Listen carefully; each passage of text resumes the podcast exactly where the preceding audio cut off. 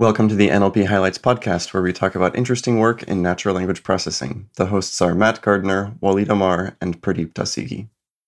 Okay, today our guest is Fernando Pereira. Fernando is a distinguished engineer and vice president heading NLP research, among other areas at Google Research. Welcome to the program, Fernando. Thank you for having me. Uh, it's kind of interesting to have this uh, conversation. We had planned it for quite a while, and then the schedules interfered. But uh, and uh, now we have to do it remotely, whether we want it or not. So it's a uh, it's a new world for all of us, and uh, trying to make sure that our audio equipment works reasonably for so that we can do our work and interact with each other professionally as before. So it's a yeah, uh, it's a new normal at least and, uh, for a while. Yeah, it is surprising how much work we can get done even with all these constraints. Yeah, yes, that's right. I've been uh, in a, a, video conferences since 7 a.m. One of the things I've been doing since uh, we have had uh, our restrictions for working at home and so on is is having these uh, virtual coffee times with the members of my team across the world.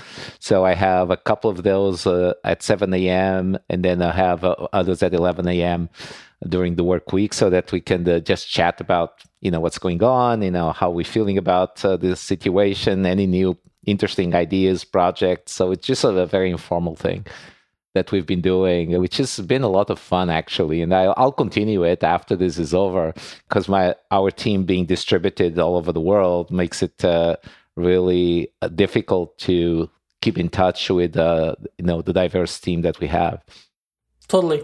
Well, speaking of the size of uh, of the, your team, I wanted uh, my first question for you is: You've been at Google for twelve years now. How did the research organization evolve over these years?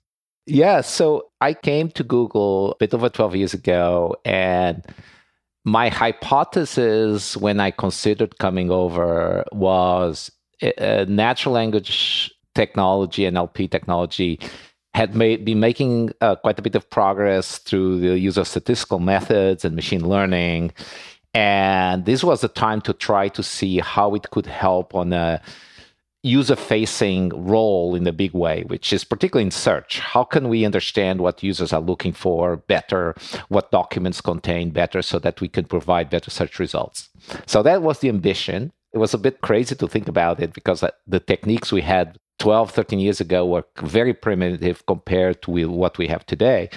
But yet, I thought that was it was a time to try to do this. Now, at the time, uh, search was essentially done through information retrieval techniques very successfully, but basically not uh, relying so much on the the actual structure of a query, say, but mainly on the keywords, on the unigrams and bigrams in that query and different ranking functions that took into account frequency, inverse document frequency, all these usual things that people in IR had developed very successfully. And so it it took quite a while to for us to figure out where we could have initial impact by using the state of the art in um, natural language processing in particular in things like part of speech tagging and dependency parsing to try to get a bit more of the structure of queries and uh, how they relate to documents. So they, there were a bunch of experiments and false starts, and it, uh, but uh, we got enough traction in first few years that it gave us confidence that we could continue to build the effort and the, and gave confidence to those of us those that provided the the resources to continue to grow the teams in a, and we continue to do more interesting work over time that has had very large impact on you know on search and other products. And uh, and this is the natural language side i also man have managed a number of large scale machine learning projects over the years and a variety of other things but i think we should focus here on the on the natural language side. So the difference i mean the big difference is that t- we started with really small team and we have a much much larger much more uh, distributed team now working on a wider much wider range of questions I, th- you know, like with everybody, the development of uh, deep learning methods using, you know, with, uh, you know, the availability of the computation has made a big difference to how fast we can move and how much impact we can have. So, you know, that's kind of the story of our progress from making certain you know small improvements for instance in query processing or multilingual query process you know uh, processing in particular uh, international you know ways to internationalize different systems to being able to uh, deliver major changes in how uh, search does ranking and question answering. That you know so it's going to start from incremental valuable improvements to pretty radical changes of how the, the whole machinery operates. Would you say that the ability for uh, the research org to grow within Google had uh, something had more to do with how successful it has been in impacting the products or in in like actually attracting the right talent? It's a combination. I think this is basically a, a kind of feedback, positive feedback, right? So if you ha- are successful in certain in certain areas, then naturally there's uh, more ability to reach to to have the kinds of conversations and this, about resources that lead to the potential to create, for instance, uh, longer term research efforts and to hire uh, researchers who uh, may be looking at working on longer term problems. And so have build a, on a foundation that is to some extent applied, but still uh, looking, uh, trying to, you know, develop the state of the art to one where we have a fairly substantial efforts to really uh, do longer term work that is not directly tied to product, but is still always motivated. It's always motivated by questions like, "Hey, we are why do I why am I at Google? Well, I, I am at Google because I care about under, understanding what users want to accomplish through say a search query because I see that as a sort of a, the ultimate demonstration of language understanding is when we can actually answer correctly, accurately, in a timely manner the varied information needs of users across in hundreds of different languages. That's when we'll we'll know we have sort of arrived. We are not there yet by any means. So uh, that big goal then connects to all of the research that we do, both you know, and it connects effectively to a lot of the research that people do outside Google, and and that's why we can have a, a really healthy relationship between our work and work going on in the academic world. So you mentioned contributing to products, but also longer term uh, research. So what are the different ways you consider to be kind of like the different kinds of impact that research uh, teams at Google achieve? Well, it's I think the there are two main ones. One, I, and then there are lots of di- different details. But at one level, can we really rethink how we do major parts of our the user facing products we have whether it is in say advancing machine translation or uh, doing better question answering contributions to those efforts that are significant measurable are one way uh, that our impact is is uh, measured on the other hand creating new new approaches you know developing new models new ways of uh, new algorithms that we publish is another form of impact. In ideally, the two meet somewhere where when we are super successful, and we are not always super successful, but when we are, we have something that's both a substantial research contribution and something that changes how our products operate for the better. Yeah, that makes sense.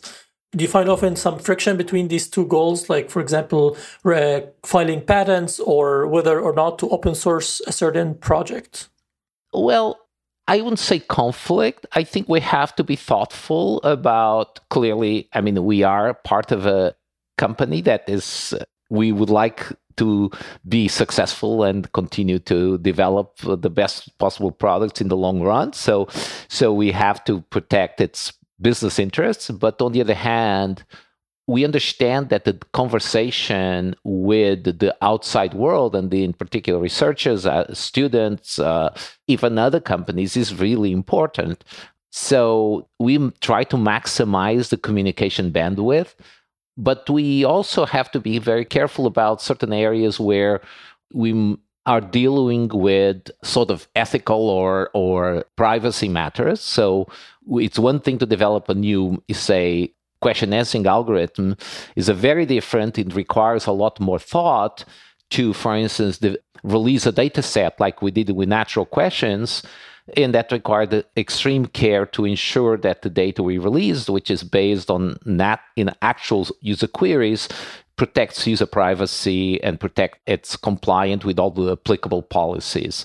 So the degree to which we can be open about what we do depends to some extent to not just to business interests but also ethical and you know privacy and uh, regulatory requirements. Yeah, that makes sense. So I would like to move on to another question about like planning research. So you know like top down planning sometimes makes sense in certain in like in certain products in research do you consider top down like how, how do you see the difference between top down planning and bottom up how do they how can they go hand in hand well so so i think that this goes back to the question why are we at google right? Or i we are here because i i think ultimately you want to care about the mission of the the place you are in. If you are in academia, you care about the education. You should care about the educational mission. You should care about training students, about creating knowledge and uh, expanding it. If you are at Google, you should also care about the fundamental mission, which is organize the world's information, make it uh, accessible and useful to everybody. So if you care about that mission, that's the main bot- top down drive we have, right? It's think about that mission, think about the problems that it brings up. For instance, problems in language understanding for user queries, uh, for document understanding, problems of uh, modeling trust in information. So not all you know sources of information are equally attested, has equal support. In a situation like the present situation with COVID nineteen, clearly it's extremely important that we uh, give people the best possible health information? All of these questions are extremely hard natural language understanding matters, eh, but they also scientifically extremely interesting. So there is no contradiction there. And uh, if most of our work, our research work, is driven by those high level goals, then even though people might have very diverse ways of approaching the problems, we'll have enough options to have impact.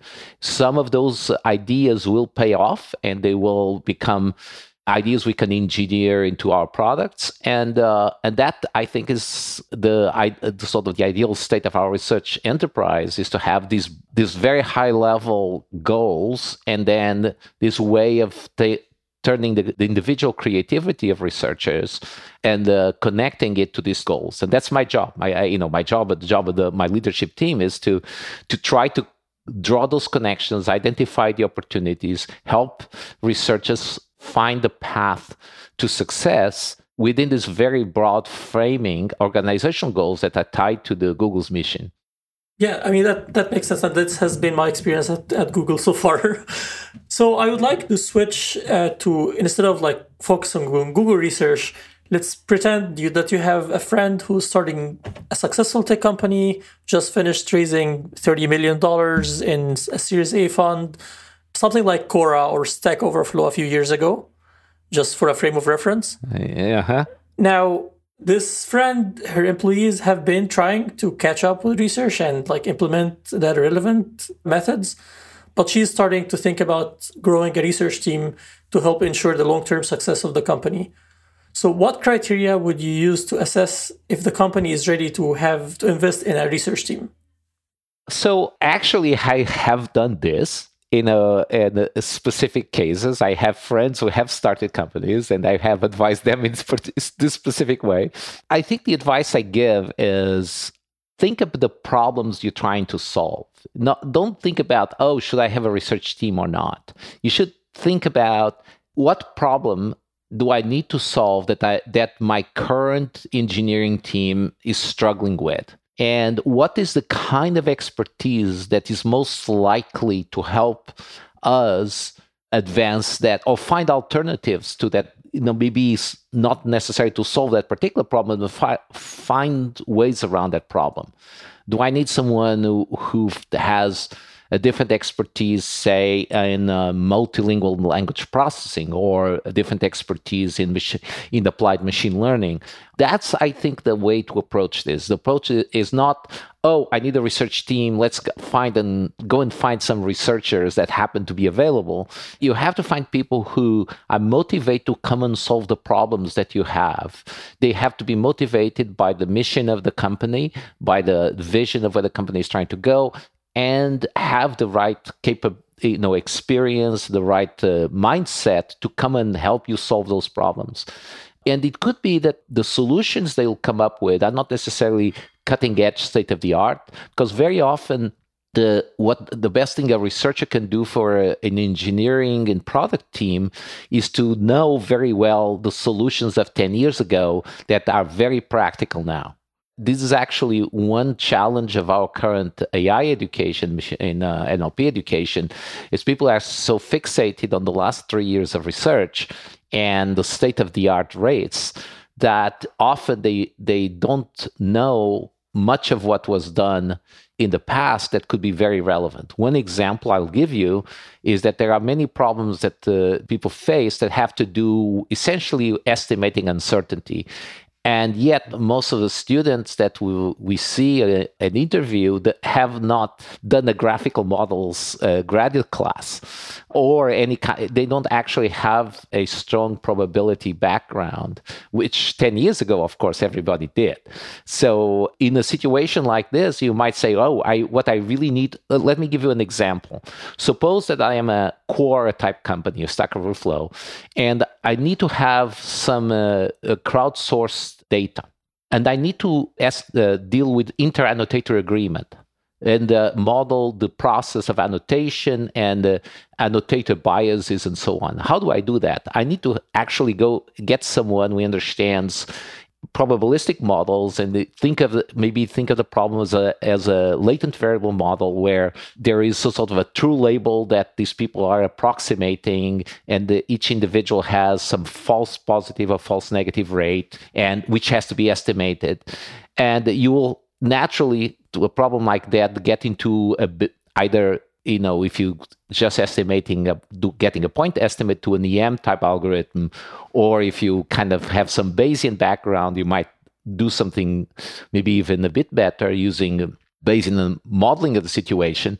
But that's what you need for that case, right? But yet, if we just say, I'll go and hire some fashionable researcher, they might not have that skill to solve the problem that you ca- really care about.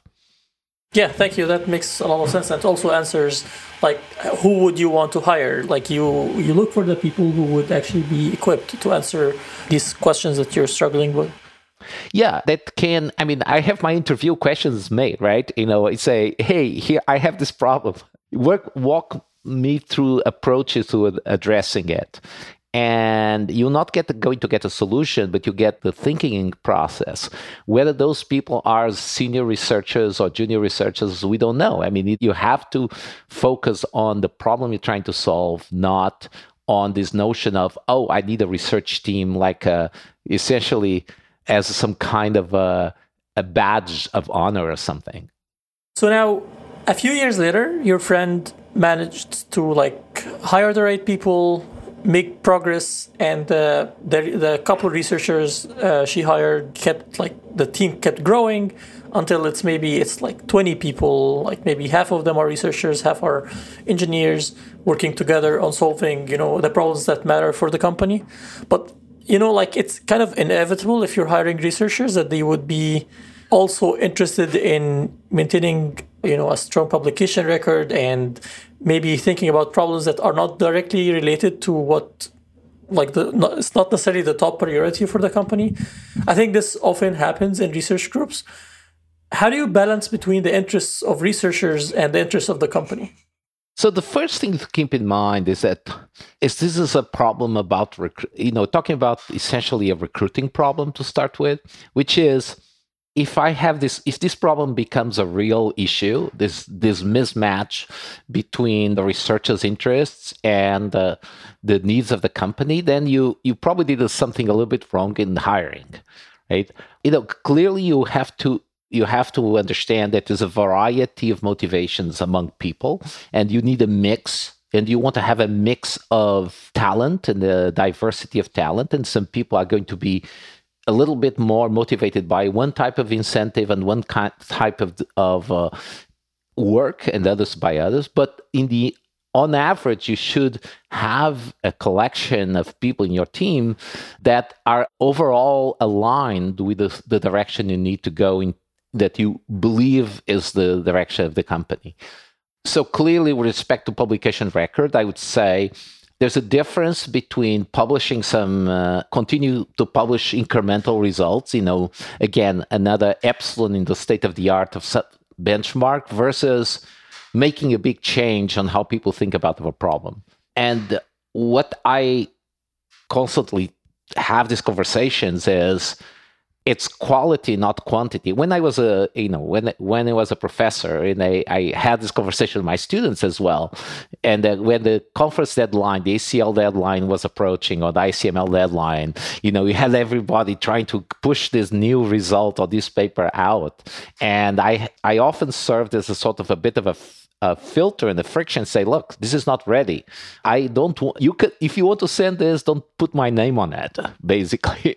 Even that if i had contributed. And the reason is because I, I think that the incentives in the in the the current academic or research culture are distorting of not just what's valuable to a company, but what's valuable to society and science in general.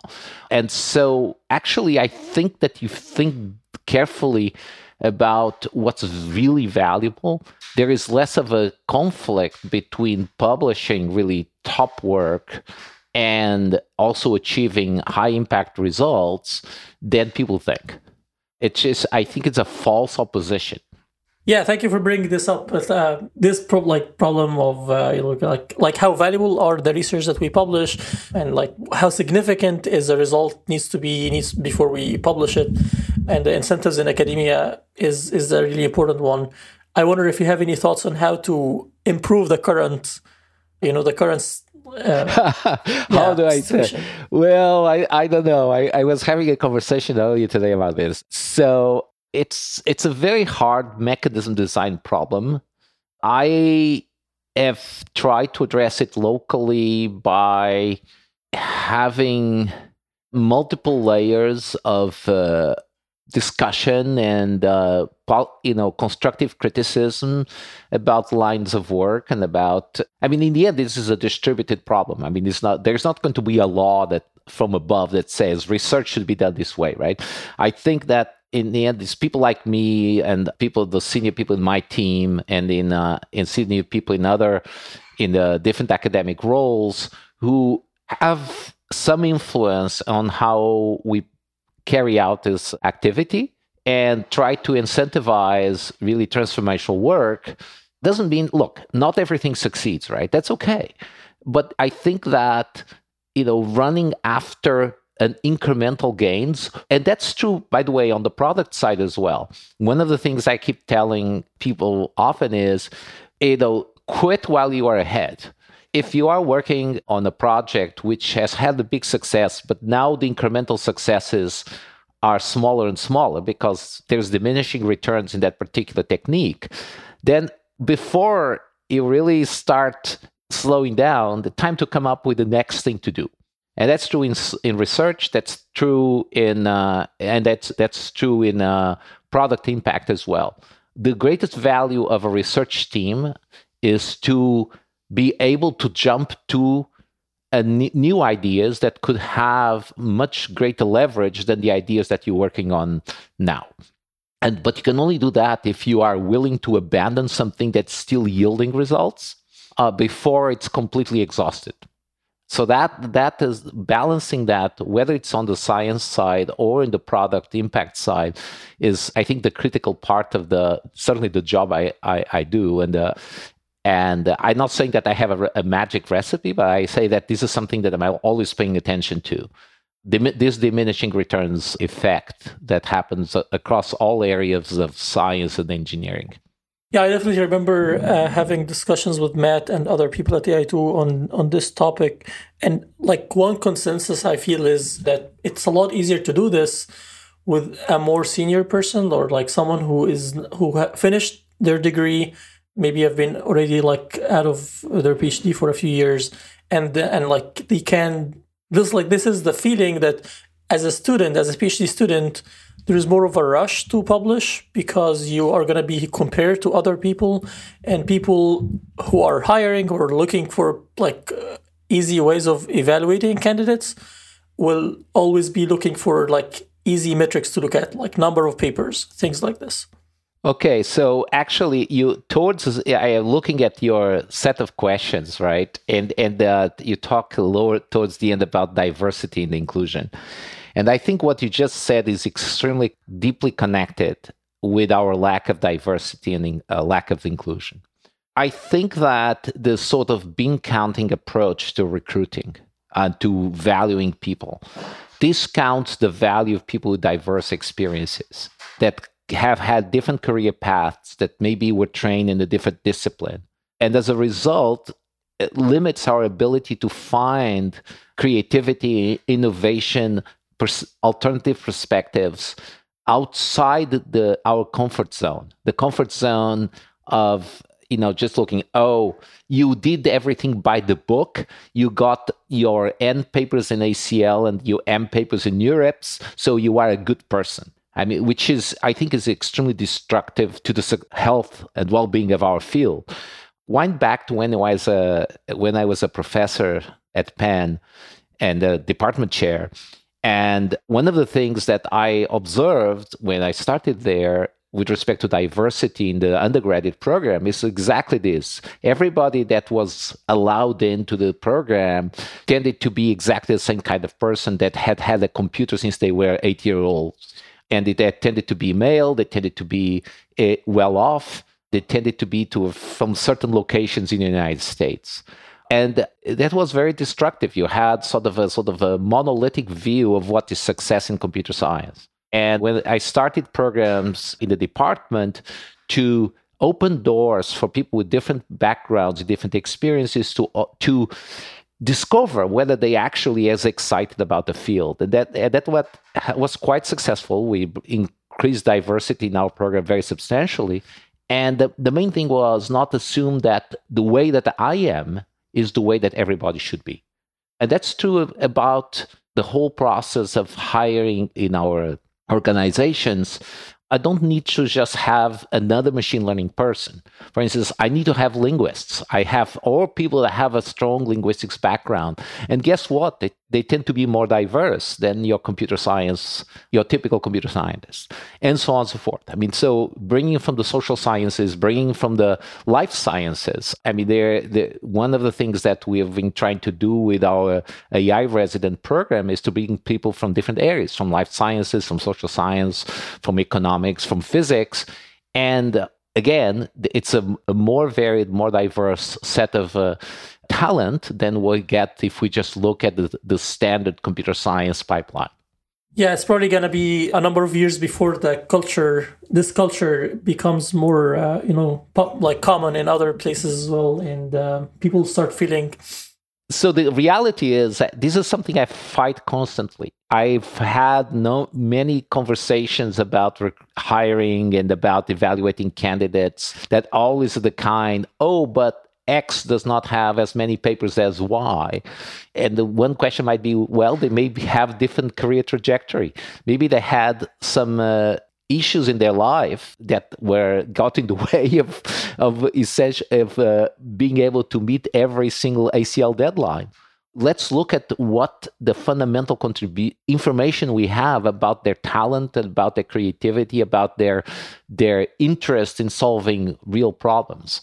And you often find if you look at it not from the point of view of did you kind of tick these various check boxes, but rather did do you bring a new perspective to what we need to do? Because we don't have any problem in hiring more people like the people we have already.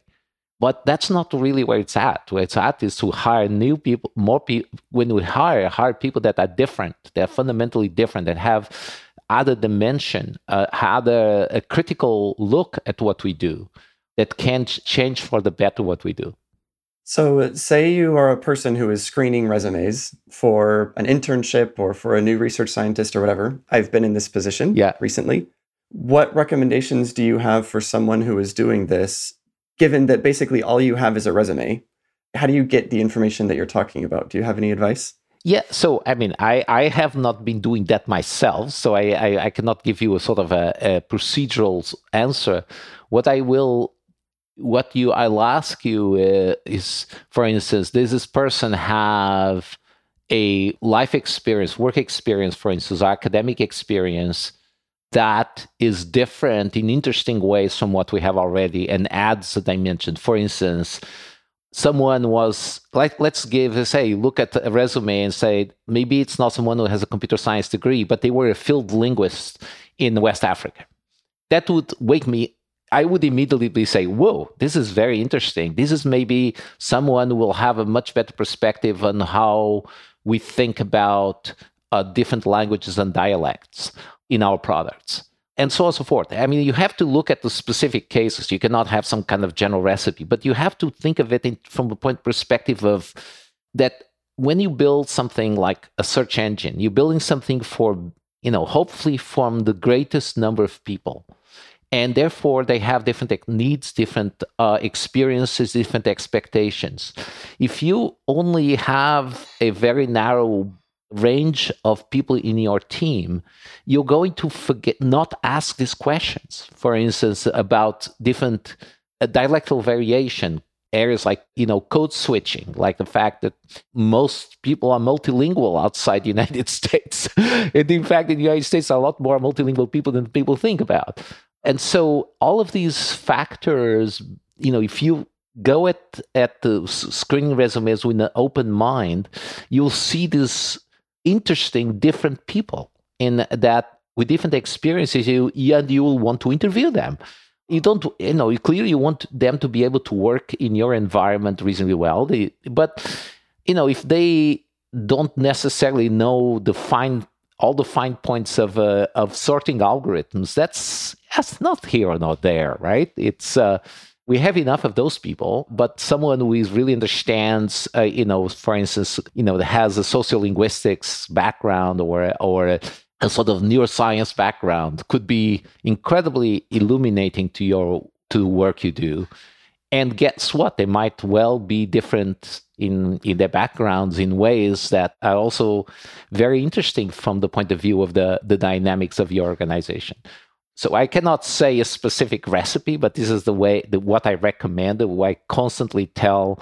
In fact, we changed our hiring guidelines for research scientists. I pushed for this, and then we did it a few years ago to get away from the idea that all research scientists have to be computer scientists. And I said, no, I, I, you know, I could be a research linguist. It could be a research biologist. We need these people, depending on the goals we have for, for a particular team, for a particular project, you need a wide div- diversity of talent. And uh, for instance, in, uh, we have an uh, intern, long-term intern in our team who's a biologist by training, and she's working on our biomedical information retrieval with uh, Ryan McDonald and, uh, and Keith Hall and others. And they, that's a very important role for us is have actually someone who understands the domain and has this can learn where they can learn more about the say the machine learning and the natural language understanding. And we can learn more about what matters from from uh, people doing bi- biomedical research. So that that uh, two-way street is what i'm trying we're trying to build. Yeah that's good advice. I guess it i feel like it's easy in a small company where you're the one who is doing research and screening resumes to latch on to like easy signals, but that can be pretty damaging. It's good to hear these reminders. Yeah, I mean, look, I can only do the job of try to persuade, try to nudge people in this direction. I, we're not perfect by any means. We we have it's easy to fall into the because you are in a hurry and you you have lots of resumes to look at so you're easy to fall into these sort of standard patterns you know, part of the job of research manager is to make research more interesting by kind of getting in the way of routine, asking questions. You know, why are we doing it still this way? Whether it's the science or the engineering or the recruiting or the, you know, all of these things have to be challenged in a positive way, but they have to be challenged. So that's, I mean, my response to this question about diversity inclusion is not I mean, unfortunately, is not something I can give some fantastic metrics on. It's just a question of it. I mean, my personal experience, both as as a faculty member before and now as a, as an industry research manager, is is you have to challenge your own assumptions about what's important. And one of them is what's important is all of us did this for the same deep learning course in the same uh, top 10 universities. Okay so um, i would like to pick your mind on uh, like the collaboration styles between research groups and product groups. So there are kind of like two like common ways of doing this is the first like in some research groups the researchers would develop some method as inspired by certain problems that matter to the company implement prototypes, show results on some academic data sets, and only then collaborate and reach out to product teams who will assess whether this is useful for them or not. And oftentimes this means like re-implementing the library or the method to be more consistent with the with the existing code base. Another like way is to actually embed research groups in, in within the engineering teams and like work side by side to develop these methods and become like basically you don't need to re-implement anything at the end. Do you see like what are your thoughts on this pros and cons, or if you have a preference? Well, it really depends on the type of problem. I mean, I think we've been very successful, and in fact, most of the biggest successes have been when the research results are in a form that are kind of easy to communicate and to collaborate on with the product team. If the notion of, oh, here's research, they build a prototype, and now there's some kind of a set of developers in a product that's going to take the prototype and rewrite it from scratch. That model, I've not seen it succeed much at Google. I think it doesn't mean that the researchers are not independent, they are, but I think that the successful efforts always involve one or more of the researchers being very engaged in the collaboration at the level of we sharing the code, we doing the experiments together, we measuring, looking at the results together. You teach me what's important from a product point of view. I teach you what I've learned about different ways of modeling this problem. So, because otherwise you get off, you, one of the failure mode I, I've observed is someone will ask a research a, product group oh you have such and such a problem. Let's say a spam classification problem example i give. And uh, what do you want? Oh i want hyper say 95% precision at 80% recall. Just making up some numbers. And researcher goes away, trains a model on some of the data. Maybe there's some gold label data, and oh, oh, I can get this. But then product uh, team takes the, the model and retrains it on the real data they have, and the quality is much worse oh wait a minute. Why is that? Oh ex- except the fact is that actually you don't have much gold label data. Most of your label data is noisy because the humans who are labeling it are in a hurry and or this or get tired and they make mistakes. Oh you didn't tell me that. Well i mean clearly this is not going end up well right? Because I did all my work. I got the numbers you told me, and now you're telling me that my work doesn't matter this is a, a fatal mode that is not uncommon and that we try to avoid by asking the question, what is the real problem you're trying to solve? It's not to get the classifier with certain precision recall. It's to have a system that is embedded in a product that is going to use the information that the product can collect. It might be noisy labels, for example. So, actually, the problem of creating something that handles noisy labels is much more interesting. It's actually, from a research point of view, it's a much more challenging one. and one where the researcher can learn a lot from practice. So, creating those early relationships and those early conversations is what avoids the kind of failure that I described. It also makes the research much more interesting. So, that's the, the model that I, I try to encourage. That's the model that we've succeeded. Our biggest successes have all been in that under that model. Yeah, uh, thank you for sharing your thoughts on this. I think we're almost out of time, so I wanted to ask if you have any final remarks or advice you'd like to share with researchers or research managers. Well, here's is for mostly for researchers who are wondering: Should I consider a a role in industry, whether in a you know small company, in a startup, or in a large company? I, and I think the answer is you shouldn't think of it as a better paid academic job. I think that's a, a very self defeating way of proceeding, even though it might be more profitable in short runs. I think people should think of, of a role as what are the problems that this company is trying to solve? Are these problems I care about? Does it have a, fu- a function that I, I share, a function in society that I am aligned with? And if so, and if I think that I can contribute to solving those problems and creating those results that will be of value in the ways that my own value system operates, then that's where I should go in this direction as opposed to, you know, the more natural for someone who's had a, a graduate degree to continue to be in academia.